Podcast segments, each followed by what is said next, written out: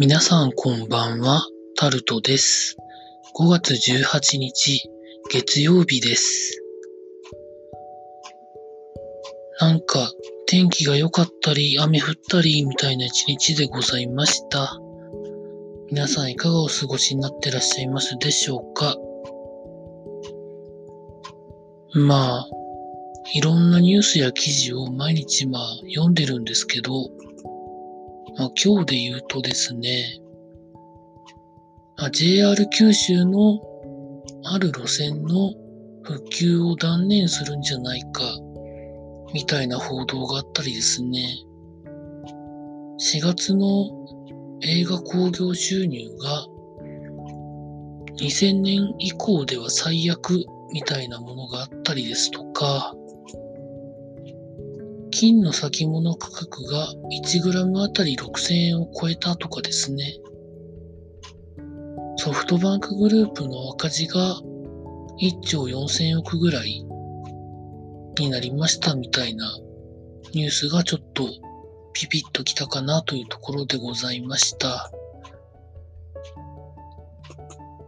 そうですね。まあ、それはそれとして話は変わるんですけど、今日はですね、あまり大きいことではないんですけど、やっぱり大きいことだと思う、SNS を使っての発言に関して、自分なりの考えを話しておこうと思うんですけど、一応この国は、まあ、日本では自由な一応発言が一応許されていて、言論表現の自由というものが一応基本的人権の中で認められている国です。ま、その状況で何か誹謗中傷であったり、名誉を傷つけるようなことを言ったり、行動した人に対しては裁判所を使ってどうなんですかみたいなことは一応それで正すことはできるという一応ルールにはなってるので何かを言ったからといってむやみやたらに叩くのはフェアじゃないなというふうには思っております。まあそんな中でここ1ヶ月ぐらいですかまあいろんなことでいろんなことを発言される方がいるんですけどまあ、昨日も、まあ、寛容であること、寛容であることをいかにどういう状況でもある程度自分の中に持っておくかっていうことがすごく重要だと思っていまして、違いをある程度認め合わないと、社会では生きていけないっていうのは、もう保育園、幼稚園あたりから集団生活をする中では学んできてることだと思ってるんですよ。私は。なので、まあ、結論から言うとですね、私の場合は、よっぽどのことがない限りは、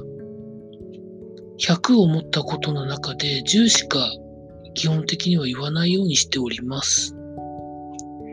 何かで指摘を受けたり、叩かれたりした時に対応ができないからですね。寛容であるっていうところはある程度持ち合わせてるとは思うんですけど、追い込まれた時に自分でなんとか状況を打開できるような論理力ですとか言葉の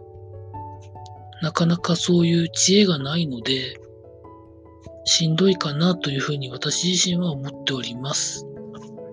まあ皆さんはまあそれぞれ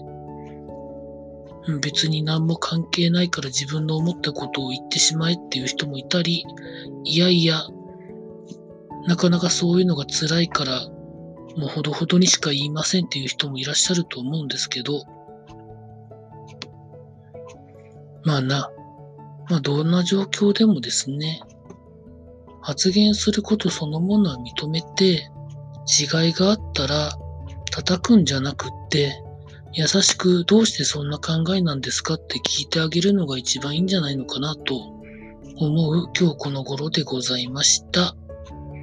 以上タルトでございました。